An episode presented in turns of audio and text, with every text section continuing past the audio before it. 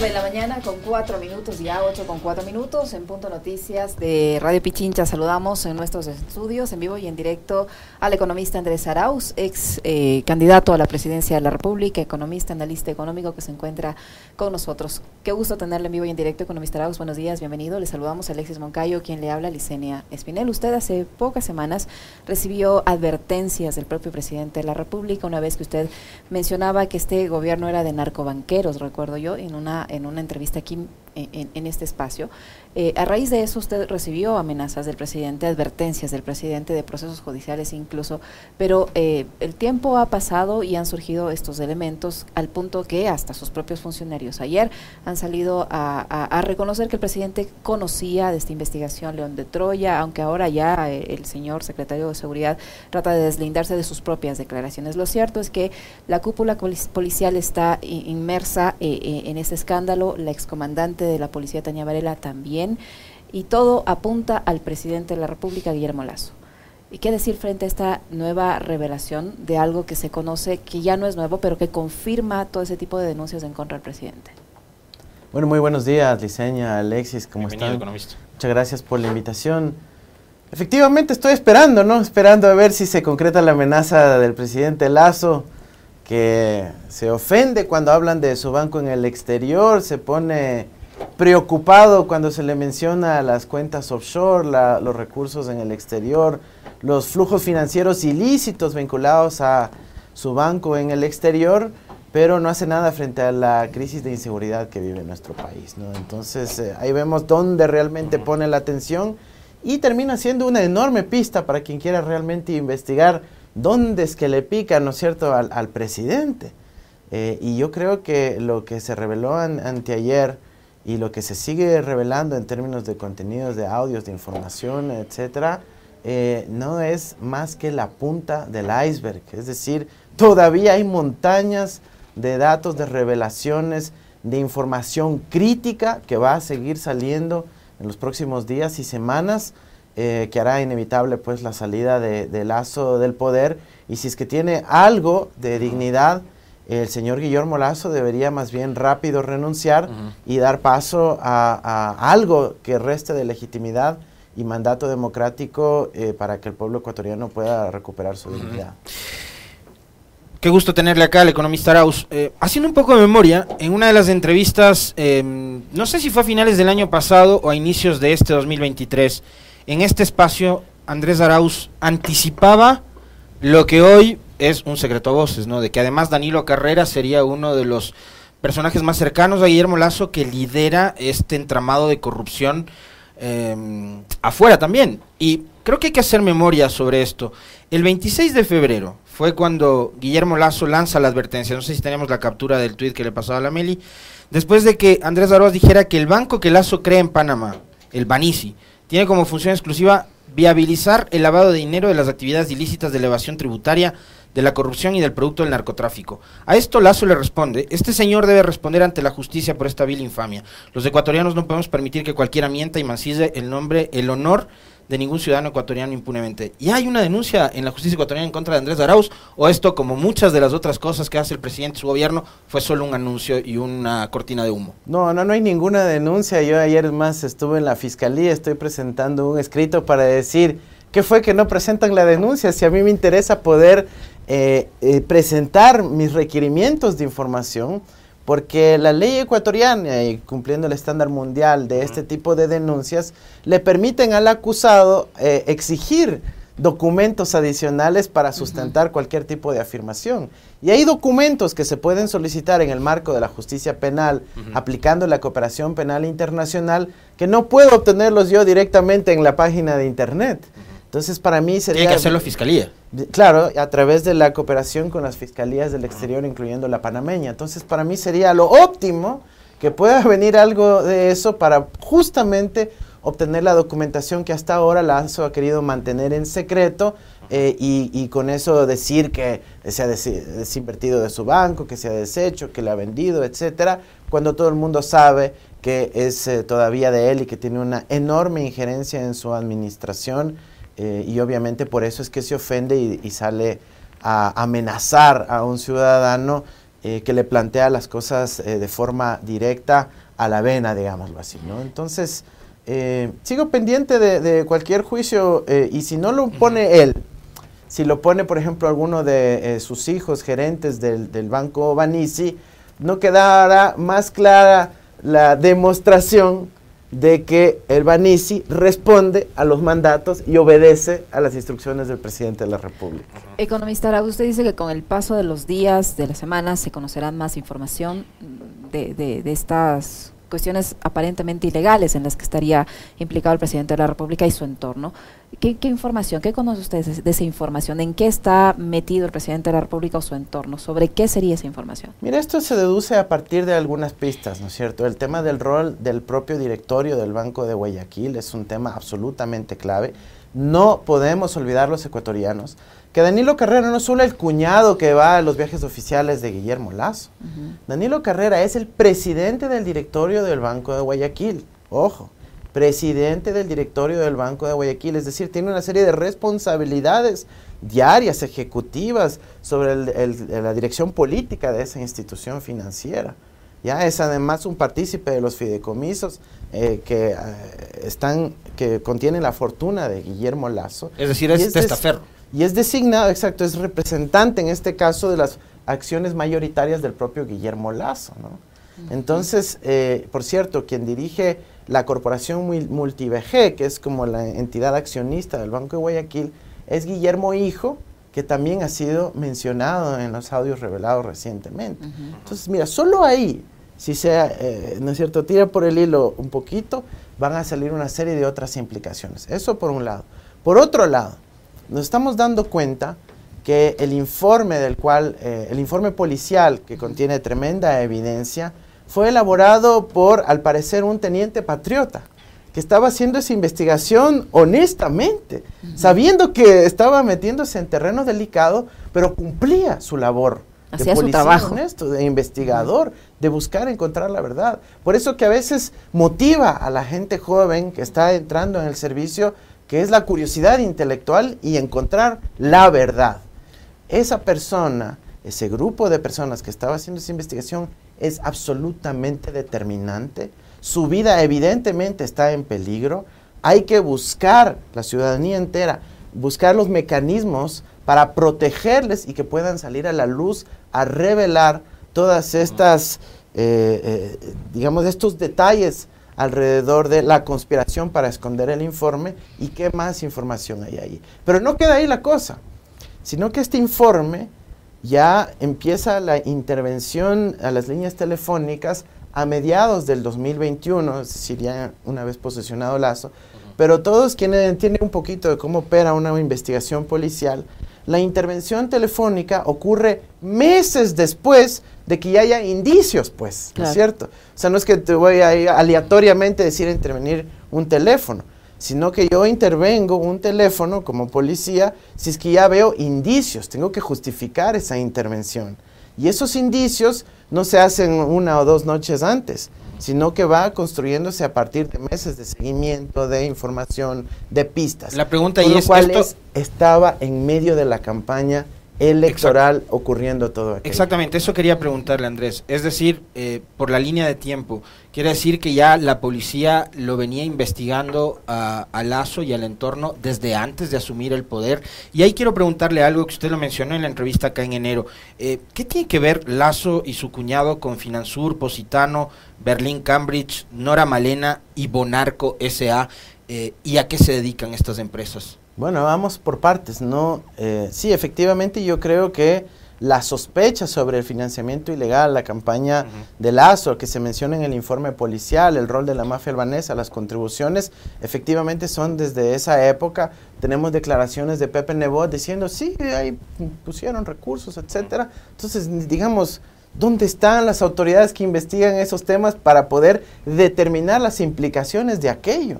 Ecuatorianos, el Código de la Democracia dice que cuando hay financiamiento ilegal se puede perder el puesto, ¿sí? ¿Por qué? Porque se violan las reglas de juego. Se violan las reglas de juego y eso tiene implicaciones profundas en términos de la legitimidad democrática, ¿no es cierto? Pero bueno, en, el caso de estas empresas, eh, Lazo y Danielo Carrera no solo son socios ahora en los viajes al exterior de, de, forma totalmente injustificada, sino que durante décadas han reemplazado el uno al otro en las direcciones estratégicas de las empresas fantasmas, empresas de papel creadas en el exterior exclusivamente o para esconder capitales que tienen eh, eh, origen ilícito eh, o para evadir impuestos, ¿no es cierto? Entonces, una de esas empresas es Bonarco S.A., pertenece a familiares cercanos a Guillermo Lazo y obviamente a Danilo Carrera, existió durante varias décadas en Panamá, jamás fue declarada al Servicio de Rentas Internas y digo, ¿dónde está la eh, investigación del SRI respecto a la legitimidad de esos fondos? ¿Cuánta plata pasó por ahí? Con qué fines estuvo involucrado o no en la campaña, dónde están eh, los recursos que pasaron con la liquidación de Bonarco hace pocos meses. Es decir, solo ahí igual se abre otro hilo de la investigación que lamentablemente no se ha profundizado. Tenemos las Noras y Malena. Lazo y su grupo cercano tienen 140 propiedades inmuebles en la Florida, en los condados de Broward y de Miami-Dade. ¿ya? Y parte de esas empresas están agrupadas en un holding que se llama Nora Investment y el otro Malena. Nora era la mamá fallecida de Guillermo Lazo, Malena la mamá fallecida de Danilo Carrera, ¿no es cierto? Entonces eso es Nora Malena y ese vínculo está recontra que demostrado, usan una serie de testaferros para esconder la propiedad y la pregunta nuevamente, ¿alguna vez han sido declaradas al servicio de rentas internas? No, eso implica defraudación tributaria si es que usan esos recursos para la sucesión patrimonial, es decir, para dejárselos a sus parientes, a sus hijos, a sus sobrinos, etcétera, sin haberlo declarado, es también evasión y la defraudación tributaria cuando se oculta esa información al SRI tiene implicaciones también penales, ¿no?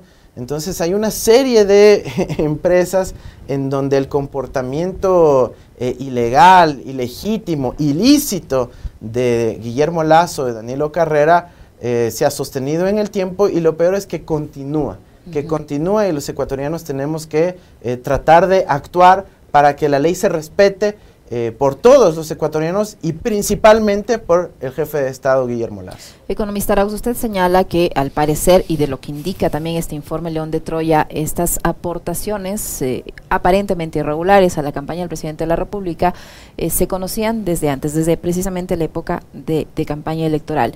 Sin embargo, ya es presidente de la República, ya va a cumplir prácticamente dos años en funciones. ¿Las autoridades electorales qué rol deberían haber cumplido o qué podrían hacer ahora que ya se conoce y que eh, que hay una evidencia, porque hay un informe de la policía que fue eh, guardado, archivado eh, con la complicidad de la cúpula policial para proteger, dicho por la boca de los mismos generales y de la comandante general de la época, para proteger al presidente de la República o para chantajearlo, no lo sabemos.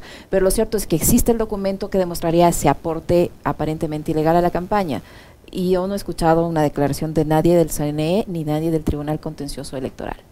Efectivamente, es eh, esas autoridades electorales las que tienen que investigar. Hay una dirección de fiscalización del gasto electoral dentro del Consejo Nacional Electoral que tiene que eh, encontrar la coincidencia entre los hechos y la materialidad fáctica, es decir, lo que se ve en, en, la calle, lo que se ve en las redes, lo que se ve en el Internet, lo que se ve en la vida real, y lo que reportan las cuentas de campaña. Eso hace la Dirección de Fiscalización y si llega a encontrar irregularidades, se presentan, se le da un chance de defenderse a, la persona involucrada para que luego eh, se determinen posibles sanciones. Entonces es otra beta, es decir, otro ámbito en donde se amenaza la legitimidad democrática de Guillermo Lazo y que puede tener como consecuencia su destitución del cargo. Eh, espero que el CNE haga eso. A nosotros nos han hecho ya ni sé cuántas auditorías a nuestra campaña presidencial al binomio Arauz y Rabascal. en medio de la campaña se este, trajeron al fiscal Barbosa de Colombia. Sí, eh, pero además a nosotros nos han visto todos artículos periodísticos, dicen que quieren buscar la información y pedir cuando está públicamente disponible. Bueno, eh, a nosotros nos han analizado todos los aportes de a 20 dólares, de 30 dólares, de 50 dólares, que sigan investigando lo que corresponda en nuestro caso, pero aquí a quien realmente hay que investigar, donde hay los informes policiales con sospecha de financiamiento ilegal de mafias organizadas, es la campaña de Lazo. Ahora, Andrés, eh, fuera de micrófonos conversábamos sobre las consecuencias de todo este escándalo que se ha desatado. Em, y llegamos a una conclusión, ¿no? y es eh, la ola de inseguridad, el haber cerrado el 2022 como el año más violento en la historia del país, eh, con casi 5.000 asesinatos, homicidios y muertes violentas, y el arranque del 2023 como igual, uno de los arranques el arranque más violento de un año. Eh, la proyección eh, que, de la que hablan estadísticos es que este 2023 estaríamos superando los 6.000 asesinatos o muertes violentas. Tratemos de entender por qué pasa esta ola de violencia, por qué la inseguridad, por qué haber entregado territorios, incluidas las cárceles, a las bandas delincuenciales y a los ejércitos armados que operan para bandas de narcotráfico y de crimen organizado. ¿Cuándo ocurre eso? ¿Por qué ocurre eso? ¿Y por qué el desinterés y la inmovilidad e inacción del gobierno frente a estos acontecimientos de inseguridad? Mire, yo creo que lo que hace varios meses, incluso antes del referéndum, eh, algunos de nosotros decíamos, no, el problema de inseguridad no es un accidente, pues. No es que, ups, le ocurrió eso al Ecuador. O como dicen algunos, no, es una cuestión internacional y salados, al Ecuador le toca sufrir esto. No, de ninguna manera. Esta es una crisis ocasionada, provocada por el, gobierno de Guillermo Lazo.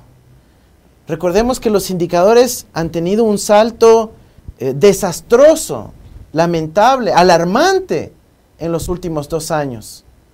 ¿Sí? Claro que había también esa tendencia en el gobierno de Moreno, pero el salto exponencial se da en el gobierno de Lazo. El Ecuador era considerado un país seguro. ¿ya? Entonces, expliquémonos a los ecuatorianos, expliquemos por qué es una crisis provocada. Porque resulta que Lazo estaba siendo chantajeado, estaba siendo amenazado. Y en vez de responder a sus mandantes, que es el pueblo ecuatoriano, que es la ciudadanía, decidió someterse y tomar partido por un grupo de esas bandas criminales. Eso tiene implicaciones gravísimas para la seguridad del país y del Estado en general y obviamente de todo el hemisferio occidental. Es gravísimo esto.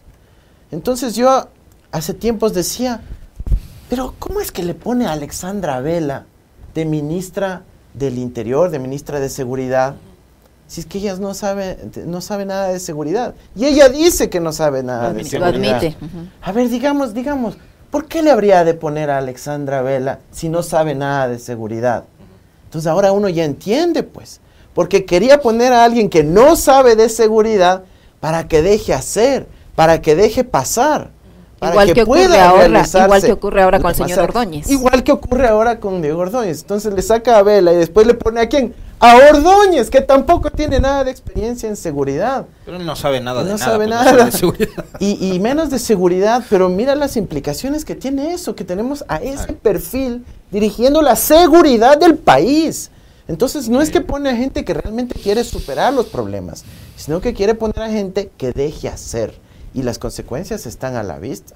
Igual cuando finalmente decide separar el Ministerio de Gobierno y el Ministerio del Interior, el Ministerio del Interior nace desde cero, no hereda la estructura ya vigente del Ministerio de Gobierno. Y con respeto, digamos, al Ministerio de Gobierno, su rol es más política, pues es de tener un teléfono y unos cuantos operadores políticos. El Ministerio del Interior es el que requiere todo el músculo y la estructura institucional. Pero resulta que cuando crea el Ministerio del Interior, los divide en dos, es el Ministerio del Interior, Interior que nace digamos, como un embrión administrativo. Pero, pero crece, a ver, tiene la nace el Ministerio del Interior, y lo decía hace un par de días acá Fernando Carrión, con una visión y una estructura policial. Prácticamente es el Ministerio de la, Policía. de la Policía. Claro, entonces, ponen a Patricio Carrillo y ahora a Juan Zapata, dos policías retirados al mando del Ministerio del Interior. Pero ahí, en cambio, digamos, uno entendería que es gente que, que conoce o que sabe de seguridad, pero no cambia nada. Y la cosa sigue igual. ¿Por es Que la, policía tiene que someterse al poder civil. El peor error que se comete en tanto los gobiernos de Moreno como de Lazo es de olvidarse de que la policía tiene que someterse al poder civil. No puede ser juez y parte. No puede ser el ministro del Interior tener vínculos orgánicos con la policía. ¿sí? La constitución es absolutamente clara respecto a eso Y cuando le ponen a un policía dirigir a los policías, cuando hay que investigar a los policías, es el policía el que tiene que hacer la investigación. Entonces, y además teniendo un Ministerio del Interior débil, en estado embrionario, eh, como un anexo del Ministerio de Gobierno, la fuerza predominante es entonces la estructura de la policía.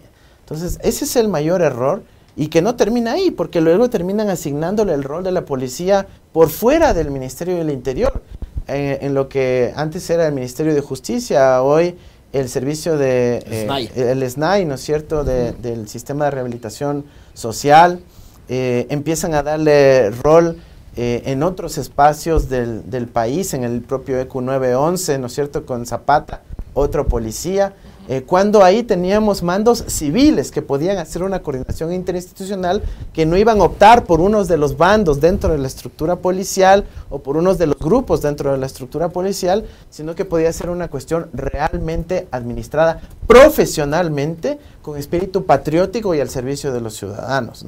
Y ahora lo que vemos es una ineptitud total porque no hay ese mando civil que pueda hacer, eh, eh, plantear una política alternativa a la gestión de seguridad, sino que simplemente se somete a los vaivenes, a las presiones, a las tensiones, a los chantajes y amenazas dentro de la estructura policial. Por ejemplo, yo jamás he escuchado al gobierno de, de, Lazo volver a plantear la planificación alrededor de los distritos, circuitos y subcircuitos, el control territorial, la asignación de recursos en función de las necesidades y, riesgos dentro de la eh, sociedad, eh, los índices de, de, criminalidad focalizados en territorio. No hemos visto una política que diga, bueno, una policía comunitaria para la prevención, para poder mantener la cohesión social, y una policía especializada para combatir el crimen organizado porque escuchaba las declaraciones de más temprano, y es inverosímil pensar que la policía comunitaria del barrio va a poder enfrentarse al crimen organizado que está recontraarmado. Para eso se necesita una policía especializada, con altas dosis de inteligencia y que pueda estar a su vez mucho mejor armada y capacitada para enfrentar ese tipo de mafias, que es diferente a la delincuencia común o a veces la delincuencia juvenil que ocurre en nuestros barrios. ¿no? Hay, hay Andrés, en este momento un proceso de juicio político en marcha que lo está liderando la bancada de UNES en la Asamblea Nacional. Cabría también un comentario suyo sobre el intento que eh, hubo en junio durante las protestas de destituir al presidente aplicando el numeral 2 del 130 eh, las acusaciones de Lazo a la CONAIE de estar financiadas por el narcotráfico, y vemos cómo hoy todo esto le está rebotando en contra del gobierno, las acusaciones en contra de los ciudadanos que nos opusimos abiertamente a la consulta popular, también diciéndonos que votando no estábamos a favor del narcotráfico. Y hoy la Asamblea tiene en sus manos probablemente el futuro eh, político de Lazo, del presidente. Em, ¿Hay que llegar al juicio político o como usted y varios actores de la vida social y política de este país lo han planteado, Lazo debería dar un paso al costado y poner la renuncia. ¿Cuál es la salida que le queda a este país? En cualquier país con gobernantes decentes, Lazo hubiese renunciado el día lunes, el día martes cuando salieron los audios. O sea, audios que le involucren directamente a él como beneficiario de información reservada, que tiene implicaciones para su cuñado, para su hijo, y en donde él obviamente luego promociona o actúa en los hechos como alguien que esconde ese informe y ya ha demostrado por palabras de los propios eh, funcionarios policiales, de autoridades en ese entonces de la Policía Nacional, en cualquier país del mundo ese rato renunciaba, pedía disculpas y se iba de, la faz de, la discusión política nacional. Pasó en Estados Unidos con Richard Nixon después del escándalo de Watergate. Exacto, cuando se le encuentra que ha sido objeto de beneficios personales a partir de operaciones de inteligencia, dice, pido perdón al pueblo y se va. Y en este caso simplemente mandan eh, con una política de cara dura a tratar de sostener. Y la explicación es sencilla, porque cada día que pueda permanecer Lazo en el poder es ching, ching, ching, ching, la caja del Banco de Guayaquil. No olvidemos que el año 2022 Lazo y su círculo cercano ganó más de 100 millones de dólares en utilidades. Ahora que estuve en Brasil les contaba eso a los compañeros y les digo, entendamos, él va a buscar extender su permanencia en el poder porque cada día que pasa son más ganancias ah, para su negocio bancario. Y estamos hablando sobre las utilidades dentro del país. Imagínense las que son afuera. Y estamos hablando de 0,1% del PIB nacional en ganancias para una familia, la familia que está en el poder. Entonces, si es que esa es la filosofía con la cual se gobierna, la del lucro personal, no le va a importar ni el índice de popularidad, ni que no tenga mayoría en la asamblea, ni que le hacen votar a medio gabinete, ni que la gente esté desesperada eh, en el éxodo más grande del siglo XXI en el Ecuador, eh, donde los ecuatorianos están cruzando la frontera entre México y Estados Unidos, niños a solas, sin acompañamiento de sus padres, y son ecuatorianos. Ocho niños diarios son capturados por la eh, patrulla fronteriza estadounidense, solos. Ese es a donde nos ha llevado el gobierno de Guillermo Lazo. Pero para él lo importante es preservar las utilidades de su banco. Por eso preguntamos la banca del país y la respuesta está dada. E, economista Arauz, en la Asamblea todavía no sabemos qué desenlace va a tener este proceso, si es que va o no va a prosperar, todo dependerá de también el pronunciamiento de la Corte Constitucional. Pero más allá de que eso se dé, eh, ¿qué, país va a recibir en este caso, va a continuar administrando Borrero si es que ocurre lo del juicio político? Eh, y si es que no pasa nada, ¿qué hacemos? ¿Qué va a pasar con el país dos años más a este ritmo? Mira, el pueblo ecuatoriano no puede aguantar dos años más del gobierno de Lazo y Borrero. Podrán ellos aguantar eh, con manipulación mediática, con el apoyo de embajadas extranjeras, como tú quieras. Ellos podrán aguantar, pero el pueblo es el que no aguanta. Y eso es lo que no podemos permitir. Y haciendo referencia a la pregunta anterior que también hacía Alexis, en junio del 2022, yo creo que ahí hubo un error táctico. Hubo un error táctico no en plantear la destitución, eso fue correcto, pero tenía que ser acompañada de nuestro pueblo. Cuando vi esa movilización social, el Parlamento, que es la casa de todos, donde todos estamos representados, tenía que haber abierto las puertas a que el pueblo pueda pronunciarse.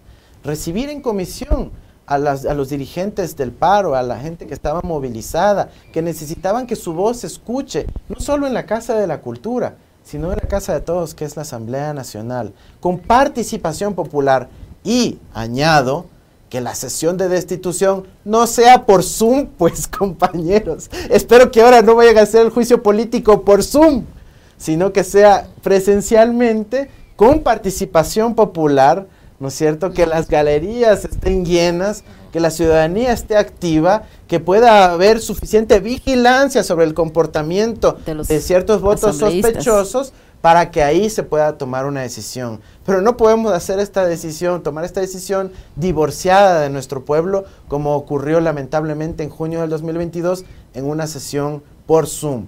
Me dirán, bueno, es que estaba sitiado el Parlamento, estaban militares rodeándolo. Con más razón, pues, había que llenarse de participación popular, porque resulta que por un lado era un escenario con el pueblo acompañando y otro intimidados por los militares, ¿no es cierto? Entonces, eso hay que seguir denunciando porque lo que hubo es claramente una intromisión, en este caso uso de la fuerza militar, para provocar que el Parlamento no pueda estar sesionando presencialmente y que no pueda estar acompañado de su pueblo. Vuelvo al presente. Ahora vamos a un proceso de juicio político. Esto tiene que también estar acompañado por la ciudadanía, estar muy vigilantes en el CAL, en la Corte Constitucional, para que el proceso pueda ser transparente, se decida en derecho y luego el pueblo ecuatoriano, a través de sus representantes, también pueda eh, decidir sobre el desenlace de, de Guillermo Lazo.